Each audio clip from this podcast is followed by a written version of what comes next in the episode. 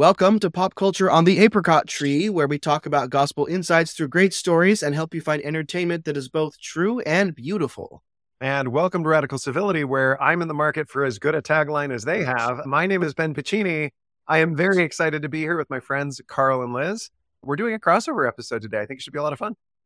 Yeah, Pop Culture on the Apricot Tree and Radical Civility are both part of Public Square Media, a network of podcasts that seek to bring an L D S perspective into the public square. I'm your host today, Carl Cranny. I have a P H D in religion and have written on the intersection of religious themes in pop culture. And joining Ben and I, of course, is my co-host, Liz. I'm Liz Busby. I'm a writer of science fiction and fantasy, a reviewer of books, and, of course, a Latter-day Saint. Today, we are doing, as Ben said, a crossover episode. We will be talking about Hated in the Nation, an episode of Netflix's dystopian T V show Black Mirror, which seeks to showcase how future technology could be misused. In this particular episode, things do not end well for people who are mean on social media, and particularly those who use the hashtag death two.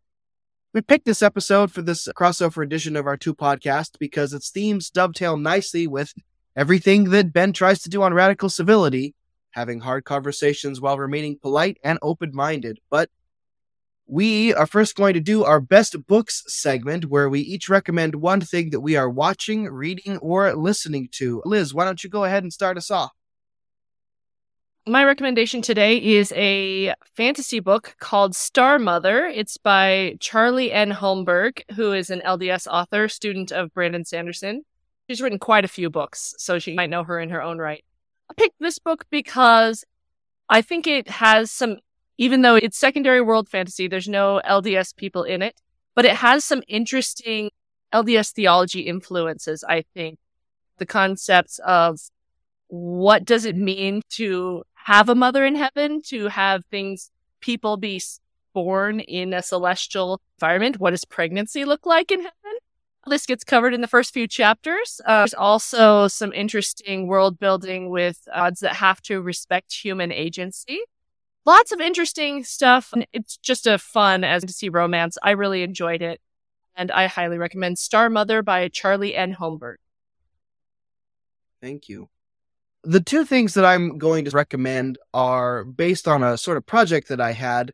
When ChatGPT came out and started doing some really interesting stuff, and MidJourney upgraded itself and started doing some really interesting ability to create art, I had a friend who had ChatGPT write him a children's book, and then he went to MidJourney and had it illustrated, and he published it on Amazon. And I thought, what a world we are living in. And so I wanted to go back and revisit some old science fiction greats on the issue of the rise of artificial intelligence. So I'm going to recommend I, Robot by Isaac Asimov, where they go through sort of the development of robots in what he thought was the future, because it's here for us now, and the interaction between the different rules of robotics that he has about how they can't harm humans, they have to obey humans, they have to preserve themselves. And there's some interesting sort of LSAT problems as these robots have glitches and trying to figure out how to function with these three rules in place. And then I also went and rewatched recently A I Artificial Intelligence, which was originally based on a short story by Brian Aldiss, but then turned into a script by Stanley Kubrick, and then a movie after Kubrick died by Steven Spielberg.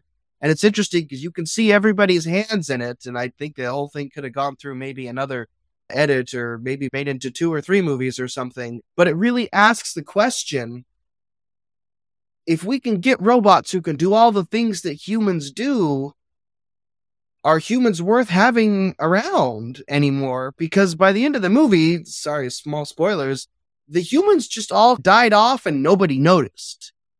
Until at one point, the robots look around, they're like, have you seen a human? They're, have you met a human recently? They're, and they realize that all the humans are gone. And it's just such an interesting sort of, a little uneven, but also I think asks really good questions about the nature of humanity and the nature of what artificial intelligence might look like. It turns out the guy at the flesh fair was right, which is really surprising. So anyway, Robot by Isaac Asimov and A I Artificial Intelligence directed by Steven Spielberg are both things that gave me lots of things to think about as we look at the future arriving right now. And iRobot's just like same sci-fi genre as Dark Mirror that we're going to be talking about, right? Like that, let's tinker with technology and see what c- could happen to us kind of thing. Like more of a thought experiment, right? He's so great, and everybody needs to read more Asimov. By the way, I have to tell you about, because it's me, one of my favorite memes that I saw this week. It's a party, and it's a bunch of robots, and it says two twenty-two twenty-two twenty-two. It's the date, and they're all celebrating, because what a fun date to have that be the date. One robot looks to the other and goes, the humans really would have liked this if they were still around. Yeah. Dark, but that, appropriate. I liked it. That's, that's, my recommendation that's this week is a book that I'm excited to read, and I have not read yet. I have never taught an educational psychology class, and I was asked to teach an ed psych class. And there's a book by, do either of you listen by chance, Intelligence Squared U S? So it's John Donvan. He's an A B C journalist, reporter, very well regarded, and he does in-depth reporting. So he'll take a topic and go really in-depth on it and explain it really well. He hosts Intelligence Squared debates, which is one of my favorite things to listen to. It's smart people arguing on both sides. And most of the time I'm sitting there listening going, ah, I could totally do better. And I totally could. Like, brilliant, right? Really like his stuff. I just found out that he wrote a book, and the book is called In a Different Key, and it's the story of autism. So they start by interviewing the first man who was ever diagnosed, who is still alive at the time of the making of this film. I think he's still alive. So in the first place, that's mind-blowing to me. This is a very new thing that we are finding language for. When I was growing up, autistic had a very different meaning than it does today. Or I shouldn't even say autistic. Today, autistic itself is a word that is charged. It is a person with autism, right? Um, the way that the language has evolved, the, the way that we think about it. So there's both a film and a book. One of the things that is in the trailer is how police interact with people who are neurodivergent and what neurodivergent means. And I really want to look at it through the context of school. How do you teach to somebody who is on the autism spectrum disorder? What do we know about where it comes from and what it is defined as? It's won a bunch of awards. It looks like it's really well reputed. I have not read it myself, so I have no opinion to give, but I'm excited and looking forward to doing a deep dive on this. Yeah. I like the Intelligence Squared podcast. It's one of the ones that I listen to in the morning when I swim with my underwater headphones. It's a great way to start the day, listening to super smart people argue. I also can recommend Intelligence Squared U S, the podcast. I also listen to some of the U K ones, and the debate ones are great when I'm exercising because they make me angry and my heart rate goes up a little bit. So that's good. That's a secret, that an untapped secret to getting your heart rate up is to listen to things that make you mad. Things that make you mad. But we will have links to all of these recommendations on our website, pop culture apricot tree dot com. If you are interested in buying any of these, buying through these links helps support our podcast so that we can keep bringing you conversations about the true and beautiful in pop culture. You may have noticed that we had something new in our intro this time. We've joined with some other L D S podcasts and Public Square Magazine to form the Public Square Media family of podcasts. We'll still be doing the same show that you know and love. We're still in complete editorial control here. We're just going to be putting in some plugs for other podcasts in the network that we would love for you to be listening to. So look for that in future episodes. We thought we'd start off with this crossover episode because both Ben, who's been on before, and Radical Civility are both in the Public Square Media family of podcasts as well. And with that, we're now on to our main discussion of the Black Mirror episode, Hated in the Nation. And I think we need to start just by talking about Black Mirror in generally. How much Black Mirror have you all watched other than this one episode? This is my one and only so far, and it was really good, and I'm not sure if I can watch it anymore or if I need to watch all of them. Like, it's one or the other, and I'm not sure where I am. I walk that same line, Ben. I've seen a few. Basically, my husband loves Black Mirror. He'll tell me which ones I can handle, and then we'll watch them together. Uh, yeah, I can only watch one at a time. Can't binge watch Black Mirror because you will be depressed about the state of the world in the future. Uh, yep. So I have to ask, do you feel like you were able to handle this one? This one was a good one. This one was actually pretty tame. Watch the Archangel one, um, which is about software that you can install in your children's heads to filter out what they see, which was terribly traumatizing as a parent. So I found that one much worse than this one. So uh, let me just say that I was watching with someone. It might have been my wife, and we were about five minutes in, and she was like, I'm good. I'm going to pass. This is pretty intense stuff. And I was like, I, it's just getting good. You know, like, it is an intense show, and it's definitely very British and very cable in its sensibilities. So there is liberal swearing and liberal sex and violence things going on. Like, they're not pulling any punches on those things. This episode in particular is not too much worse than, say, like C S I in terms of violence and creepiness. But there are definitely some that are too much for me. And this is not one that I would watch with my kids. Like, no. Point blank, no, it's way too scary. What I liked about it, though, is that it's exceptionally thought-provoking, right? It's very clear that they're not doing it, I hate to say it, gratuitous is all in the eye of the beholder. My feeling in this is that there is a purpose to it. There's some level of teleology. Like, we are doing this because we want you to think. We want you to be a part of this world. We want it to be raw. It does not quite feel the same as H B O, where it's like, we're going to throw a scene in there just because we're H B O and we have to now, right? Like, we have that reputation. It feels gritty, but it feels authentically gritty, if I can put it that way. For sure. But it does have a slant in that Black Mirror really doesn't do happy or optimism or like good technology. I was reading an article and it said that basically Black Mirror is fixated on the concept that no matter how shiny the future gets, all technology will eventually kill us or at least destroy our relationships. Like, it is not happy, but it is a good iRobot type think piece show. Like, what would happen if this? And then it takes it down the worst path possible. Before we started recording, one of us said, it's like the Twilight Zone, but it's always sad and it's always dystopian. And I think that might be the best explanation that I can think of. That hits the nail on the head. That was the one episode I've seen. I was like, yep, I get it. That's exactly right. Yeah.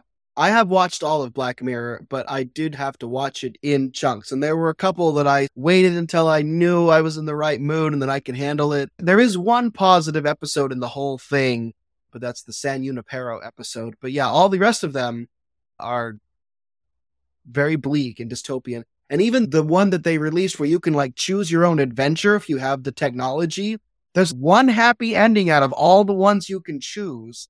And we had a science fiction watch party with some friends of mine from my ward, the ward I used to live in here in the area. And we chose our own adventure as we went through it.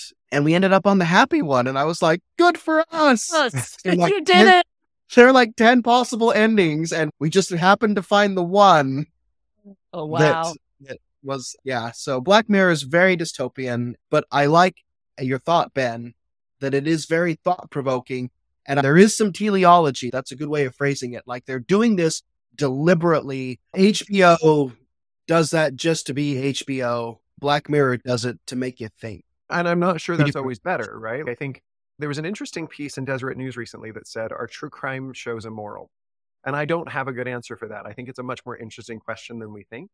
I, I think there's a good case to be made that even if it's true, there are some things that we're just not meant to think about and see. I remember growing up, it was unsolved mysteries and it would creep us out for days and stuff like that. And I, I think there's a tasteful way to do those things, but I also wonder at what point, th- that's an open, complicated moral question. Let me just put it like that. I don't think that there's, I don't think it's as simplistic as let people watch whatever they want to or just make good choices. I think, I think it actually goes pretty deep. Well, and I think yeah. that's an important point when we're watching Black Mirror as well. Like, we have to realize that Black Mirror is not representative of all the possible paths technology could take. It is purposefully a mirror of our world, but a black mirror. It is the worst possible scenario. And so if we fixate on like this as the truth, as the projection of the future, it's pretty depressing. So I think it's important to balance it out by also thinking about the positive sides of technology and not just being in the doom and gloom. We should all shut down all our technology and move to the farm. I'm glad you say this because Black Mirror is carrying this message of technology is bad. And it's not one of the biggest things that we know. One of the clearest things that we know is that technology is very good at giving us what we want. And what we tend to want is if it leads, it leads, right? There's a huge negativity bias, pessimism bias, if you prefer. That's true in social media and traditional media. That's true just across the board. I remember there's a great statistic in an episode of Freakonomics where they cover this during the pandemic. At its very worst, the media negativity was like eight to one.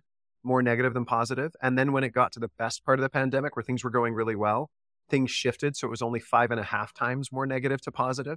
or something like that. Like, I believe those numbers. numbers. I absolutely believe those numbers. But, you know, of course. I also think that there's something a little bit meta about Black Mirror being like, technology could be dystopian. You are the problem, folks. You are, are literally doing the thing that you are critiquing. And Let's, at some point, this is where we throw in the Taylor Swift clip. It's me. Hi. I'm the problem. It's me. Right. Exactly. It's you me. Know? Awkward. Yeah, I think that's a real thing that we have not fully grappled with. So, right. The creator did give an interview during the pandemic where they said, so you're going to do a season six or five? I forget how many they did. And he says, no, we're all living through a dystopian nightmare right now. Ain't nobody got time for my nonsense at the moment. And I thought that was really interesting. The point that you made in concert with that Deseret News article, are true crime shows moral? One of the reasons why one of our taglines here is to help you find entertainment that is both true and beautiful. I think this episode of Black Mirror might be true. I certainly don't think it's beautiful necessarily, but it is thought-provoking. So let's talk a little bit more specifically about it and get into the nitty-gritty of it. So spoilers ahead for those of you who haven't seen it, but in the episode, somebody dies and the person investigating the murder discovers that there were people using a particular hashtag on social media targeting them, the death to hashtag, because the next day somebody else dies and they were the person who everybody was death to on Twitter or whatever. And then they realize that someone has engineered a social media campaign and the person who has the most death to hashtags targeting them, that person will die. And once the public gets wind of this, it becomes this huge discussion until at the end of the episode, everybody who's ever used the hashtag ends up getting killed. There are these robot bees that, that the U K has that, that someone's engineered a backdoor into controlling. And so there's this really interesting question about how we use social media, because I think Black Mirror is on the side of technology can be reused for really bad purposes. But I, for one, am really glad that we have social media most of the time because it allows me to stay in touch with old friends and to see what other people are thinking and get news really quickly. And there are a lot of benefits to it. But this show definitely likes to talk about the ways we misuse it. So I don't know. Anybody want to riff on some of the things that I've just brought up there about how we use social media and the consequences thereof, which in this episode are really dire. Most of the time, the consequences on social media, you don't get killed by using a hashtag. Two things. Number one, I wish when we had given the, the content warnings in our little preseason thing that we had given a bug phobia one, because I could hardly watch the bees. Like, yeah, uh, too much creepy crawly. Number two, I thought the genius move of the show was that the first person they talked to who used the death to hashtag is this nice preschool teacher who's also a caretaker for a disabled person. And it's like so much sympathy for this character. There's no way you can hate this character. And yet she's also doing this hateful thing online. And so it, it really highlights the cognitive dissonance there, right? That it's easy for us to think all the terrible people online are terrible people in real life, uh, but not the case. They're all just people. I think that's a really compelling point, Liz. I really like that. By the way, the reason, and I think that this is important too, the reason why the first person gets in trouble on social media, why people start chanting hashtag death to, it's death to Joe. And Joe is the name of this journalist who writes a piece talking about how I'm sick and tired of people claiming victim status for being disabled. And she names a disabled person. So it's this hugely controversial piece. Nobody likes it. At the end of the show, one of the moments that really struck me was after all of this has happened, everyone has died. They're leaving a government panel and you see protesters hatefully knocking on the door of the car and screaming at this person. How could you have let this happen? How could you have done this? And it's, to me, it's this like very deep symbolic moment of, congratulations, you learned nothing. Yay, aren't we so You glad? learned nothing. Right? You like, lo- it's so depressing. Like, yeah, exactly. Congratulations, you lose. You didn't even get the moral of the story. I think that was a really powerful moment. The other, the, the big reveal to me was at first, at the beginning of the show, you think that it's going to be every day another person dies. and it's going to be the next person and the next person and the next person. And you're really freaked out by that. And you're like, oh my gosh, every day there's going to be a new person. How are they going to end it? And I'm thinking like in Sherlock mode, where it's like, they're going to put somebody out there and he's going to save that one person in the nick of time. And then what is revealed is, no, this person has been laying breadcrumbs the entire way along. The whole point is that the person that's dying every day is bait for all of the hateful people on the internet. That bait ends up killing. And I think that in, in the, the, the in-universe show detail, I want to say it's three hundred eighty-seven thousand people, right? Mm-hmm. Yeah. Everybody who ever uses the hashtag ends up dying in the same terrible way. They see Roman Colosseum, people tearing each other apart kind of stuff. That's what I am getting from the show. Mm-hmm. So I think that that to me is very compelling. I do want to ask really quick, have either of you heard the story of Justine Sacco? Yes, I was going to bring up the book, You've Been Publicly Shamed. It's been on my T B R for a long time. Yeah, it's been on mine for a long time, too. That you go ahead and talk about the Justine Sacco thing, and then I'll bring the book back in, Ben. Because she's one of the examples in the book. Okay, good. So I believe it's the author of the book has a fantastic TED Talk. It's a TED Talk that I share with students in two of my classes. It's I have to give some pretty heavy warnings because it's a very raw TED Talk. And the first thing that I say is in the technology class, you need to understand how vicious it can be. And you also need to understand how real it is to the person going through it. So that's what I say in the tech class. In the introductory class to education, what I talk about is professionalism and don't say dumb things. And if you're not sure what's dumb and what's not, then just don't get on Twitter. The court of public opinion is not fair. It is not unbiased. It is not trying to be. And so you just need to know that going in. And it's just a general warning of you have to be really, really, really careful.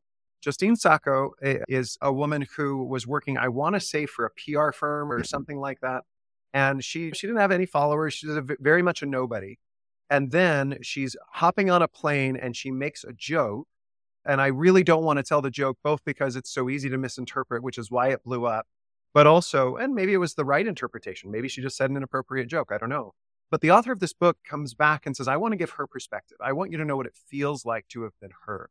And you see the hate pouring in from online. And people will say, we're doing this to hold the powerful accountable, except that Justine Sacco is not actually all that powerful. And then they will say, and by the way, I'm sure she's fine, except that she's not fine. She's not fine in any meaningful sense. It has broken her and it's broken a lot of other people who have had this happen. There are people doxing her. So she gets on a plane for this trip. She tells a joke that she thinks is funny. She doesn't think about it very much. It does not land well. Somebody who works at Gawker, who I have a deep moral vehemence against, right? I have a very hard time with the idea of Gawker. I believe that it's somebody who works at Gawker retweets her to, to his fifteen thousand followers, and they jump on it like rabid dogs, and they tear her to shreds. She's on a plane. She cannot see any of that. They find out that she's on a plane, and a little posse gets together at the airport. She turns on her phone at the plane, and she's got it's her phone is blowing up, and she doesn't know what's going on. She walks out, and there's a group of people booing her and chanting against her. What I'm trying to show people is it's very easy to hide in the crowd. This is mob mentality taken to its worst possible extreme. It's extremely dangerous thinking, and I think it's a friend of mine on Twitter who I really like and I get along with. He recently said, he was like, I don't know, you, you don't like Twitter because you say it's not a good place for discussion. I just don't see that. I think it's a great pr- place for discussion. What are you talking about? And I was like, because we don't mob people in real life anymore. That's the difference, right? We don't take people out of context, grab their sentence that's the worst sentence they said, and then show it up to all of our followers to be like, see, here's the awful person that I am dealing with right now. These are not just normal features of Twitter. These are encouraged features of Twitter. This is how the algorithm works. Right. And so it's a very, anyway, I could go on even longer. Why don't you talk about the book? So I was just pulling up the Wikipedia page on the book, and it says explicitly that the, that book was an inspiration for this episode. So there you go. There you go. It's all the circle of life. And I think we see a little bit of that in the episode, especially with the third and final victim of the hashtag before the mass death event that happens to everybody who used the hashtag. When they're trying to protect Clara Meads, who is just this woman who took a photo and put it on Instagram, doing something inappropriate to a, a statue. War mem- of, I think it is. Some yeah. war memorial, right? Like, just something dumb and silly. But you see her in her apartment looking at her phone as her Twitter feed blows up as everybody's like, oh, you are a terrible person, Clara Meads. I hope you die. And they start swearing at her and all these things. And the death to hashtag is taking off. And you see her, just this random person who just posted a dumb photo that was inappropriate, that she shouldn't have done. But the actress, I think, plays that really well. What is it like to be mobbed in this online mentality, or to be mobbed in this online way? Because it has real effects on real people. You don't have to show up at the airport. And I, li- I like that it sort of played that up. So you see the first one is this journalist. The second one is this rapper who did something dumb.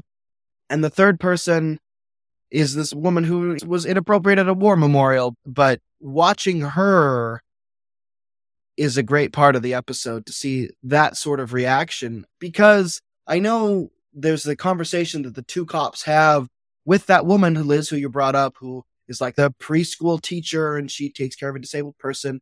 And she's like, well, yeah, I use that hashtag, but it's just online. It's not real life.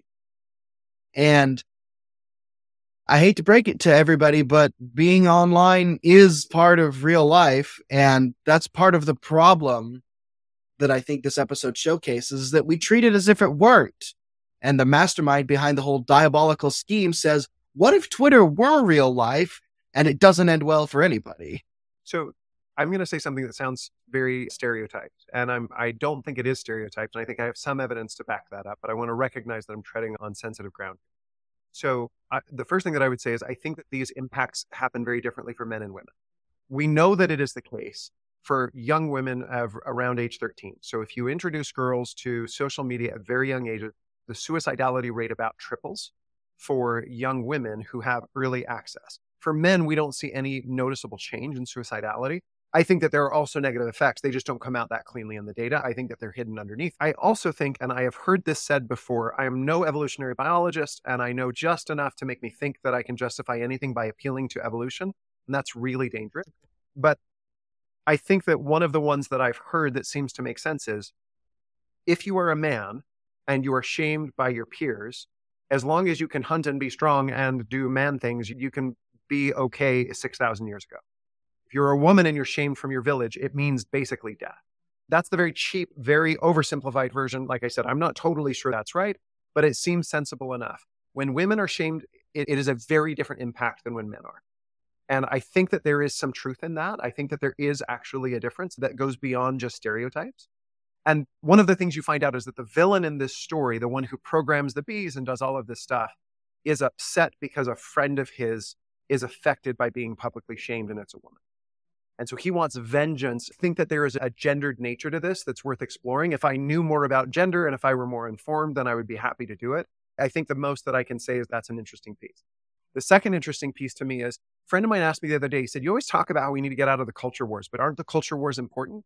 And I actually really liked the three examples of the things people did that earned them a ton of hate, because none of them were actually all that meaningful in the long run. And let me give you the three examples. So the first one is a journalist who says, look, this person is just a mark. Your- they were disabled and they like went up to right in front of Downing Street and set themselves on fire because of some law that the right. government had passed that would adversely affect disabled people. Yeah. It was a protest okay. suicide. So in protest, the person lights themselves on fire. There's a lot of mourning. And this person goes, look, I just don't have any patience for this. They did this. This is on them. Very, a very, how do I say this? Something that should probably be inside the Overton window, but also something that normal people are going to go, ooh, that, that's not a great take. I don't like that take. The second one was a rapper has a young fan who loves this rapper. And instead of being like, hey, you keep it up, you're going to make it like me, the rapper goes, oh no, you're awful. Like you, you have no idea what you're doing. And then the third one is this woman who at a patriotic site takes a picture of herself and it looks like she's peeing on the grave. She's not, she's just being silly. I think that of the three of them, only one Only one is genuinely significant at all, and it's the first one. And it's probably the kind of thing that is is the kind of speech where I would say, I don't like it, but it's the kind of speech that should be protected.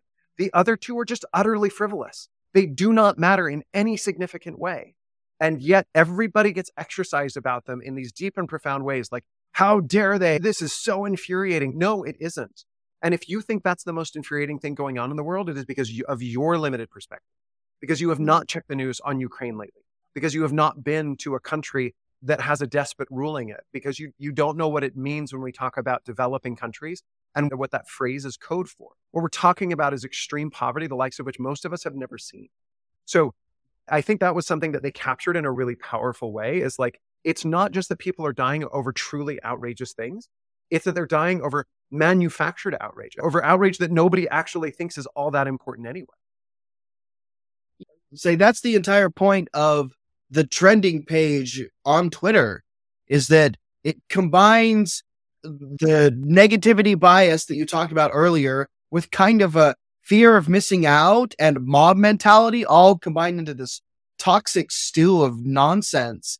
If you go look at the trending page on Twitter, a good chunk of the time, most of the top things on there are not positive or are something frivolous like that. But it just affects our psyche so much. I can play the evolutionary biologist sort of thing too, right? Like that little icon goes off and I'm like, oh, I got to click on that because I want, because I, I get a endorphin rush from clicking on notifications. And it just puts all of this together in such a weird toxic stew that is no good for anybody. I want to hear what you wanted to say, Liz. I just, I have to shout this out because I just looked at mine right now and I know that they're all different, but it's Arrested, R I P Randy, Go Woke, Go Broke, Truth Social, Mormonism, Directed Evolution, The Great Salt Lake is Shrinking, and you'll forgive me for this, but it's one of the, I don't even know what this refers to, Rapey McForehead. I like this, and like, I, I have just so filtered at this point that I don't even pay attention to it because I know it's all garbage.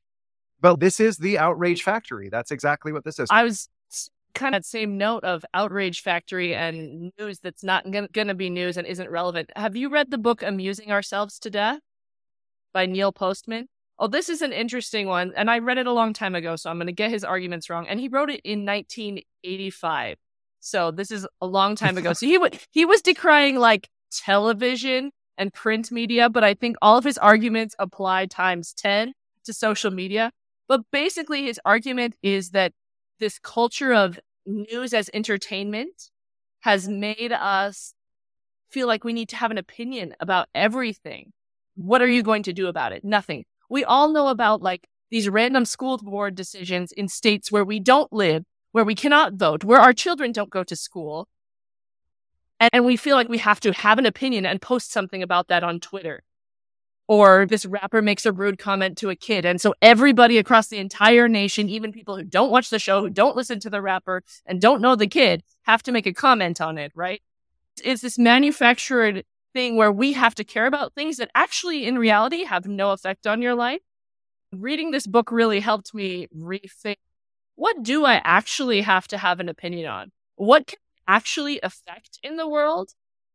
And what can I not? And those things that I cannot affect, how much is it relevant for me to keep up on that? Like, obviously, war in Ukraine is tragic. It's going to be an important event in world history. I try to keep up on it to the amount that I can have an effect on it, which is I can help send money, I can participate in service projects, but the amount that I need to know about the details is small because I am not participating in foreign affairs in any meaningful way.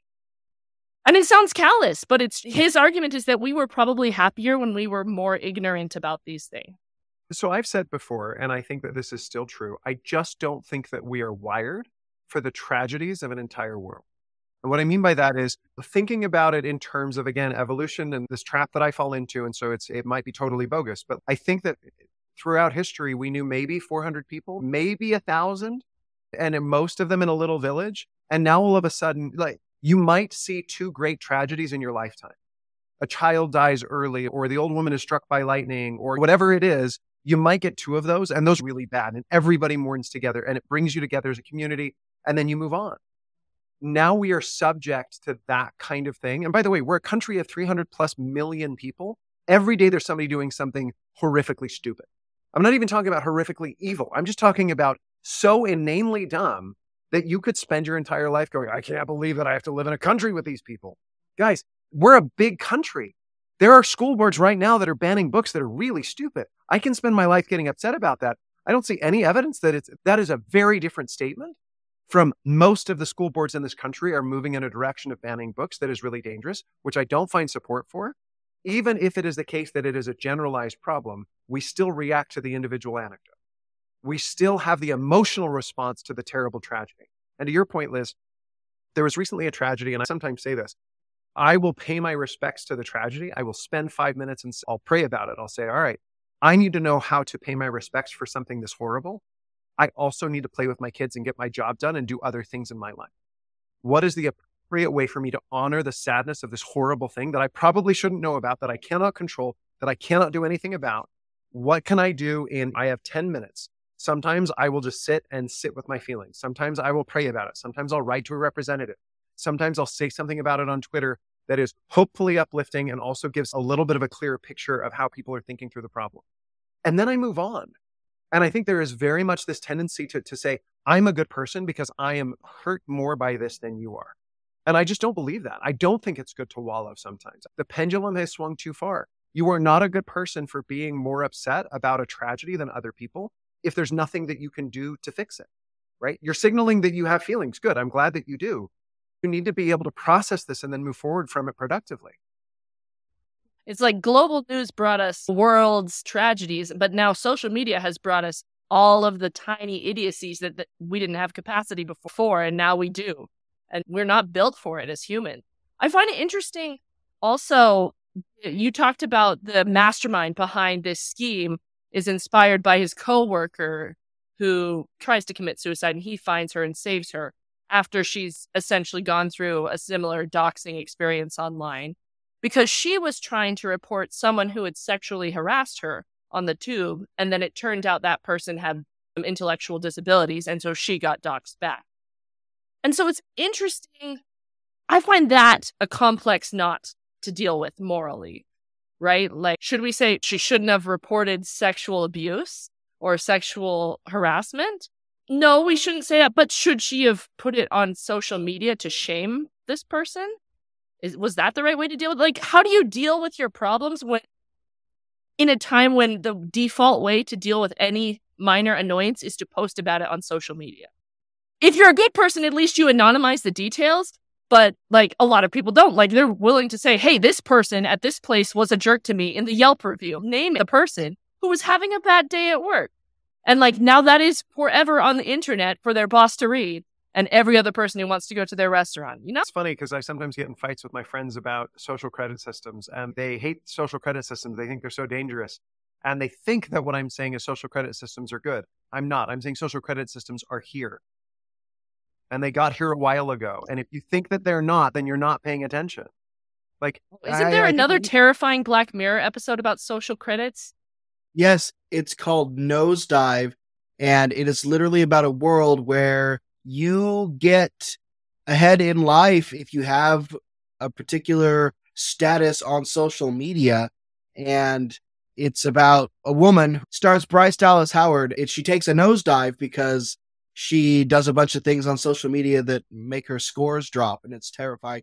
And now she can only work at Starbucks because no one else will hire her or whatever with her score. Yeah, yeah. There's an entire episode about from the Orville where they find a world where people basically use the Reddit upvote system to determine who gets punished by crimes. Like, it's like a jury by social media sort of system.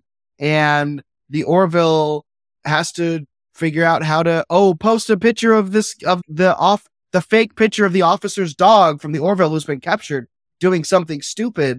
And a couple of different T V shows have tried to address this phenomenon in our society where we, because we have access to so much news, decide to have an opinion on everything, and then literally, in a couple of these cases, act as judge, jury, and executioner, or at least in the case of the Nosedive episode, the human resources and who can hire you and things like that. Oh, no, oh, no. Now I've just thought that the solution to this from a gospel perspective is You Are Special by Max Lucado, and now we're going in a direction I don't want to go. But like, how do you stop the social media stickers from sticking to you? So here's the question. This is how I want to sort of wrap up our discussion here. At one point, Ben, we'll have to link this in the show notes. You did a great thread on Twitter about how to be a good person on Twitter, and it was really interesting. And Liz, you had uh, an entire series at one point about helping your children get on social media and doing it in a responsible way. We've talked about all the negative aspects of social media. Let's wrap up by talking about... what are the solutions? The, yeah, what are the solutions to the problem? Because it's not just all go back and live on the farm and throw our phones in the garbage disposal. as fun as it would be to watch my iPhone in the Will It Blend commercials, which were old classics back uh, in the day. How do we fix social media? Go. How do we fix social media? Right. We've got Elon Musk on speed dial where we're ready to solve this problem in the next fifteen minutes. Right. I'm going to give my one one-liner that, that I saw once on Twitter, actually, and it said, dance like nobody is watching, but email as if it will one day be read out loud in a deposition. And yeah, I think that right. is true. It's one of the things that is so terrifying about social media, and Elder Bednar points this out in his two thousand fourteen talk for Education Week at B Y U about how the internet like never forgets. And I know there are some apps like Snapchat stuff that are supposed supposedly. to help you, supposedly is supposed to help you forget, but that is something that I'm very wary of. That's why you should dance like nobody's watching, but email and tweet and Facebook and Instagram as if it will one day be put out, put on the Jumbotron for everybody to see.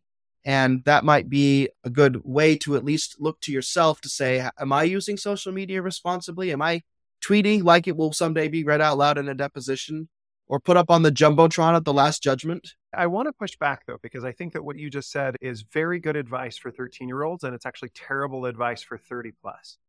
Okay? And the reason why I shouldn't say that, it's also good advice for thirty-plus, but when everybody does it, it causes a unique problem. I'm totally being Professor Ben here because it's a math problem, right? When students make a mistake in class, you have two options. You can correct it, and then they feel bad, or you can say, awesome mistake. Let's figure out how he got there and what he can do next. As it turns out, how you respond to mistakes is very important. A pro-error classroom, right? We call this a culture of error. And the whole point of it is errors are going to happen. You're going to make six million mistakes before you learn a new language. You might as well get fifteen of them out of the way today. Right? We learn through mistakes. We learn through feedback. We learn through trying to do the best that we can. Part of the reason why I'm on Twitter, and this is very much my philosophy, is I do not think too hard before I send my tweets, but I try really hard to think about my position before I say out loud what I am thinking. I don't do a lot of let me hide what I think. I do a lot of, is my position actually a good one? And I think everybody needs to get better at this. When we say that the internet never forgets, I think we're saying two things, both of which are true. First, there's always digital evidence, the whole rise of screenshotting culture, right? I can have that image or that thing you said or whatever it is, and now I've got evidence and I can hold it against you. But it's not just the digital tool, it's that we think in those terms when we're on Twitter. We are less gracious. We don't extend grace to people. Mm-hmm. We are out for blood and we are looking for We're that. collecting evidence. That's right. So my friend Dan Ellsworth, he named it for me once, and I've never been able to forget this. Accusation is the epistemology of hell, right? How does the devil think? What is his mind frame? It's always in the pointing finger. Knowledge is only useful insofar as you can use it against someone. That is the epistemology of hell. And you probably know people like this. I know people like this, right? Where their gut instinct is to say, how can I use what I just learned to hurt somebody else? And I think Twitter makes us more like that. We take things out of context. My favorite examples are just plain old nut picking. You take a thread of ten things that somebody wrote and you respond to the weakest link in the chain to beat up on the person. Nobody ever takes the, tr- the strongest point.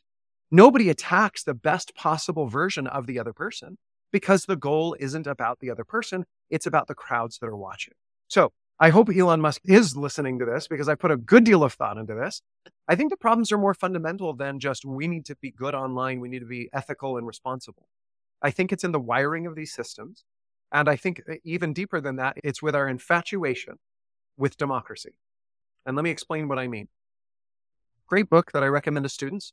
It's called Against Democracy. I love the way he thinks because he's just iconoclastic on everything that he does. He's smashing the statues. And there's apple pie, the American flag, and democracy, and they all have their own pedestal. I think he really does not like democracy as an institution.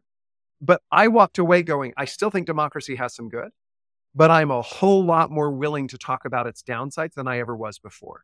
And I think that's a really valuable exercise for anybody to go through, no matter what the topic is. If you love something, you should love it enough to interrogate. So why do I say democracy? Because if you had votes for president on Twitter, it wouldn't look that different, except a little bit less verification than our current votes that we have for president. It's just a popularity contest, right? Democracy is literally the enabling of as many voices as possible and allowing everybody to have a voice.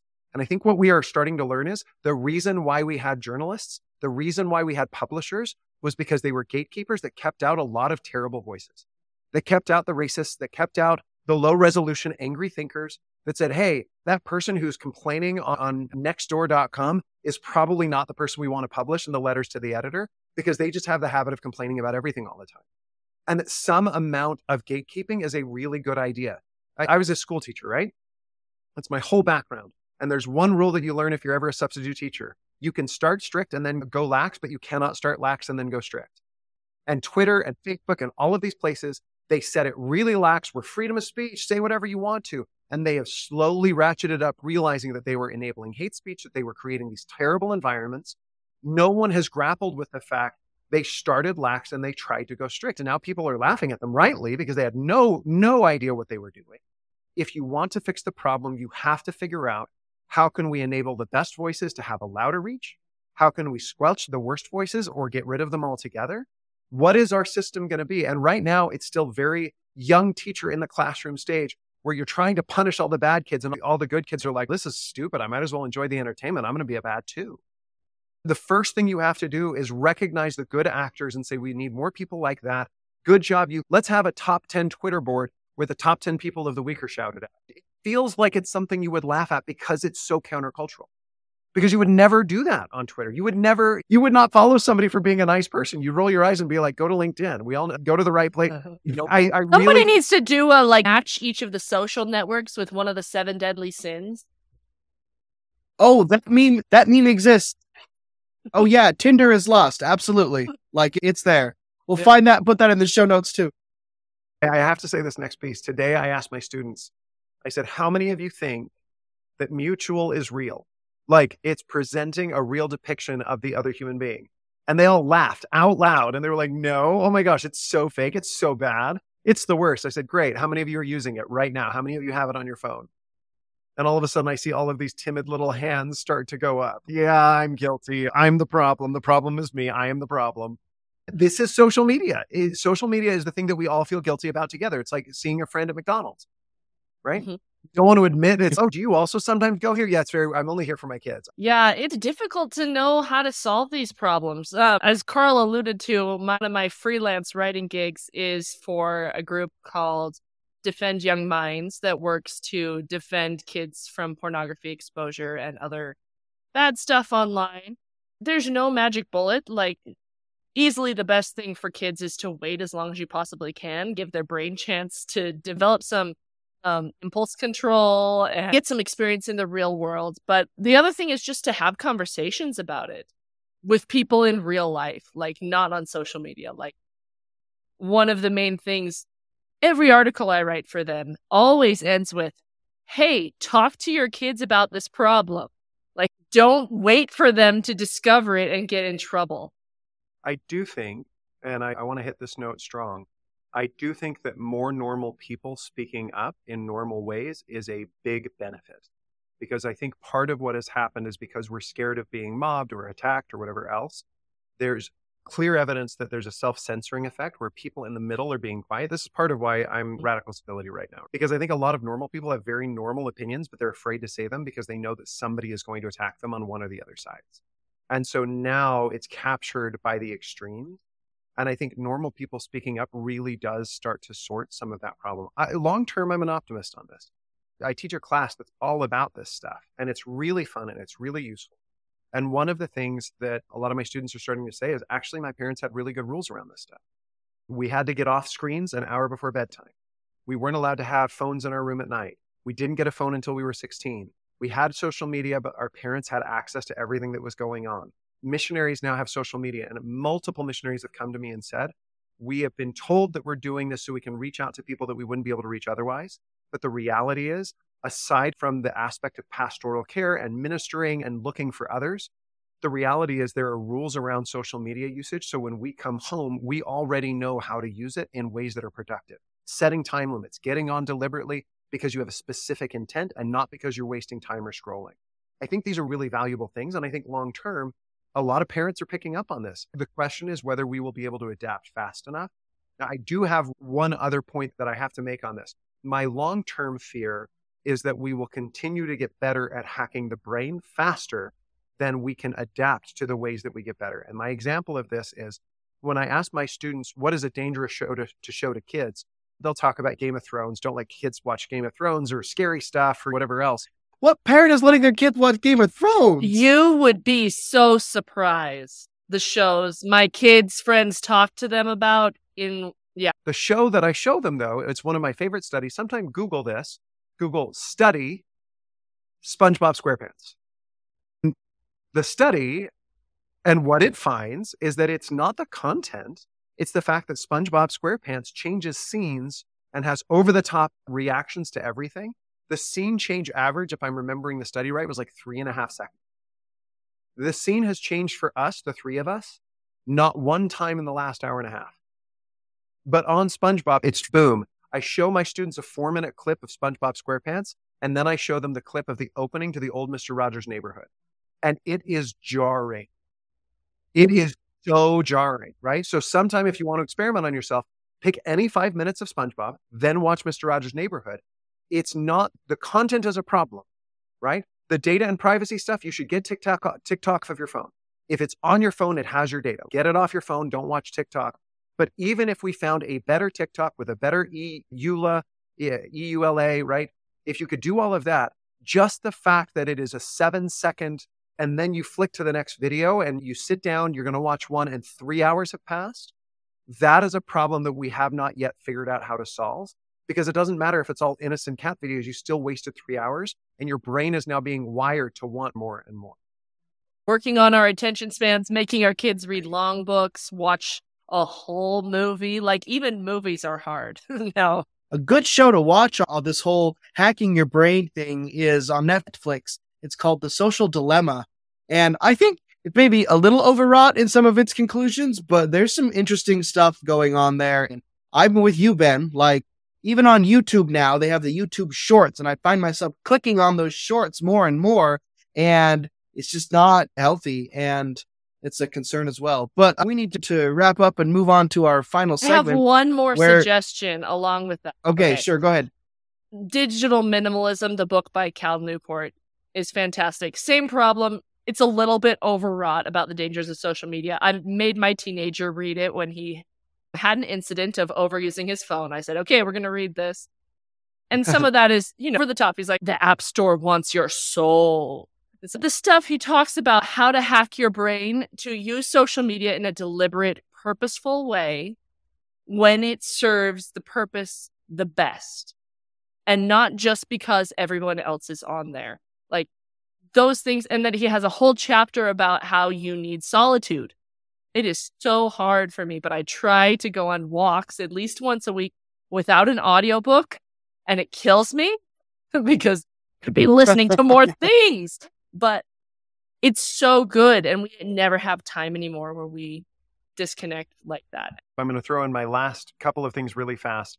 There's a B Y U series. B Y U T V produces it called Family Rules, and there were a couple of episodes on how to build technology contracts with your kids, so that they have input into the system. And the whole episode is, here's how to think through it. Here's things that we've tried. Here's things that haven't worked. Here's things that have.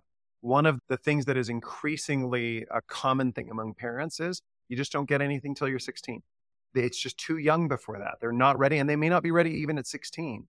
But that's a common one that I'm hearing a lot more about, is that implied age. By the way, I agree on so on The Social Dilemma.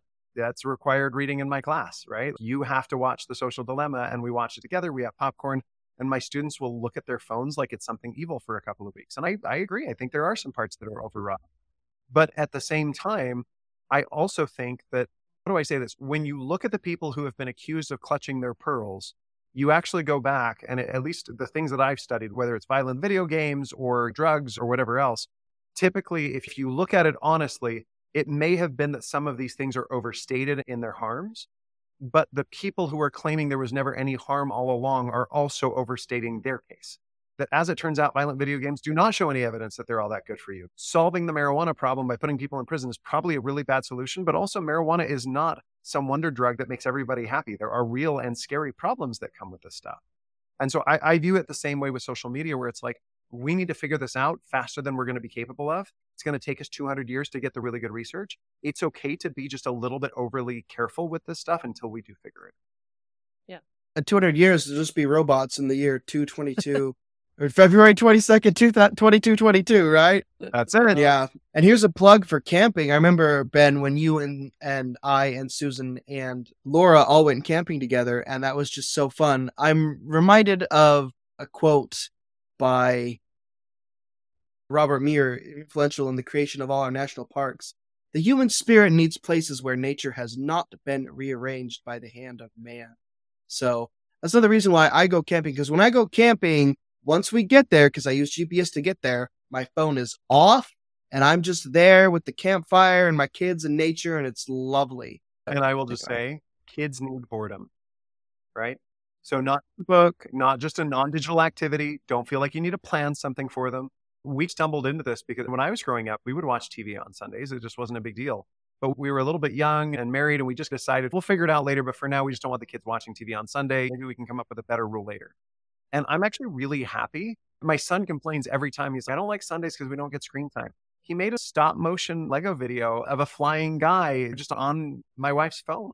Kids get creative when they have to find something to do. And I really genuinely believe, I don't think that you should do it all the time. You shouldn't do it as a punishment. But there is something really healthy about, hey, pick up a stick, poke a tree. Let's go camping and just walk around and touch dirt, like touch grass, do something. Frankly, the same thing applies to us adults. I listened to a podcast uh, For Breakfast by Laura Vanderkam, and she she's a big promoter of effortful fun before effortless fun.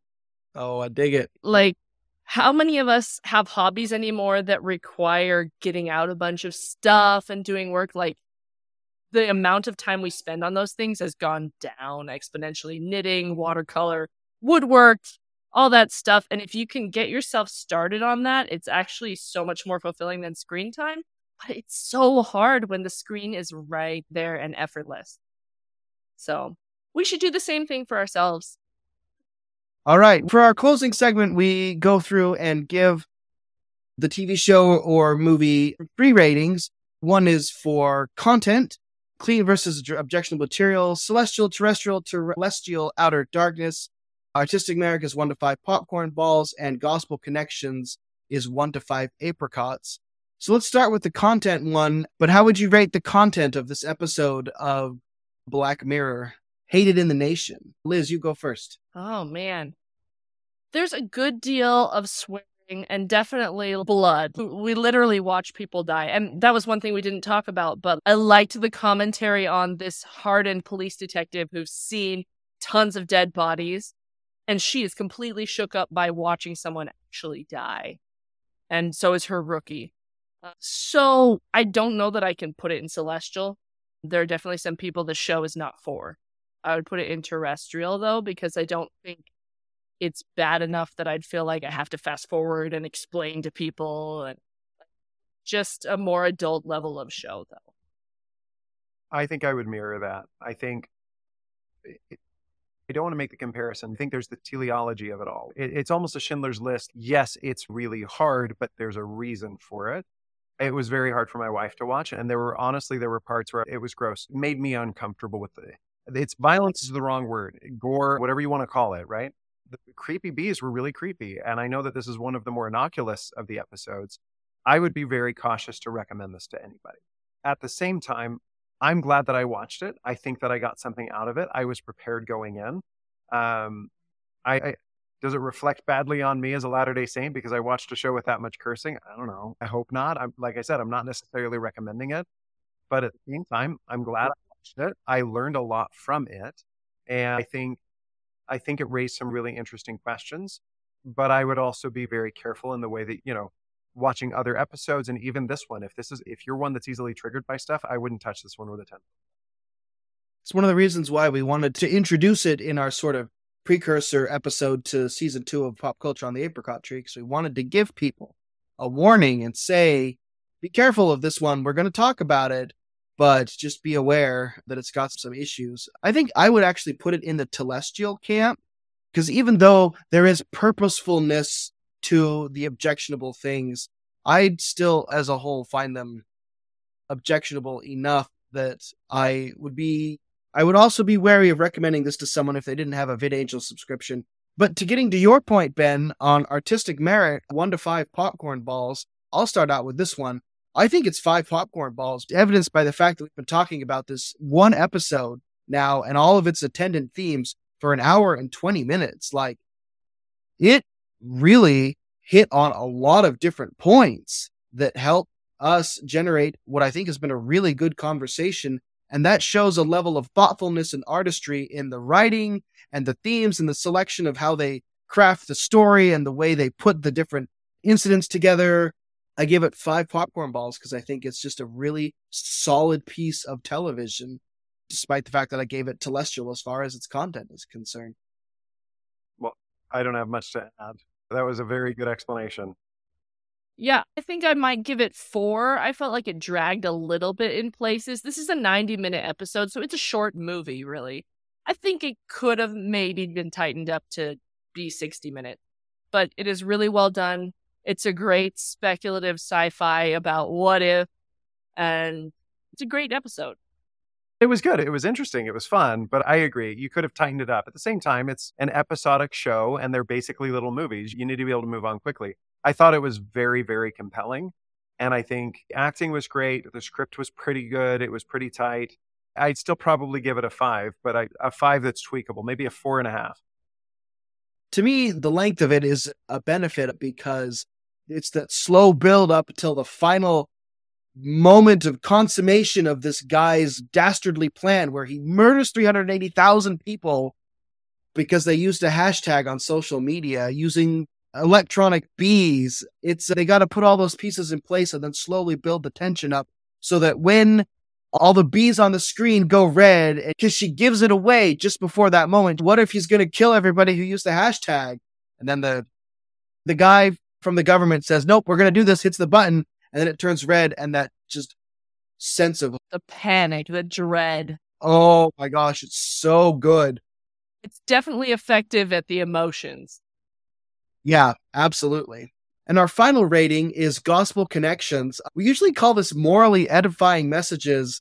I don't know if that's the right term for what their thesis was in this case. Morally depressing messages.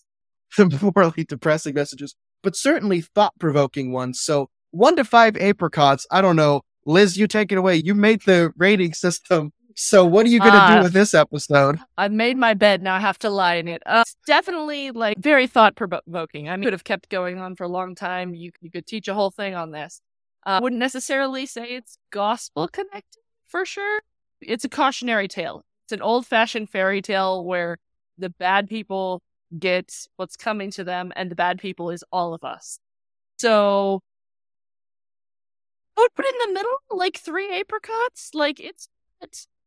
There's no redeeming people in this one. There are not. Like the and the satisfying conclusion is that we know she's going to get revenge against this guy, and that's it. Like the most positive thing to come out of this is he's going to get his comeuppance, but that's it. three hundred seventy-eight thousand people might have died, but it's actually three hundred seventy-eight thousand and one. One. Because more violence will solve this problem. But I think to your point, I guess this is the place where it really shines. It's a really interesting moral dilemma. It's a lot grittier than Star Trek The Next Generation, but it feels like the same kind of like, what question we want them to ask as they leave. It's a moral puzzle box. Right. And so I think the moral drama piece is one of my favorites. I think they did a really nice job with that. And I left going, wow, I wish that everybody had to grapple with. I think one of the one of the easier ways to make something symbolic that is meaningful is to say, let's take this thing that people do innocently but is wrong and attach really heavy consequences to it and see how that changes behavior. And literally, it's called A Game of Consequences. That's right. And so it was like, it was very on the nose. And all of a sudden, you see that maybe we're not the good people that we think we are when we're jumping on people online. Justine Sacco, that whole story. So I think the moral drama is the best part. Yeah. And we'll put links to all the books that we've talked about and recommended on these things in our show notes for those of you who are interested in maybe reading some of the things that we've been talking about. I think I'm going to also land on three, just because of the weird ambiguity of this particular episode, because it's not gospel connections. The messages aren't necessarily morally edifying, but they do have a moral component to them, and it is deeply thought-provoking.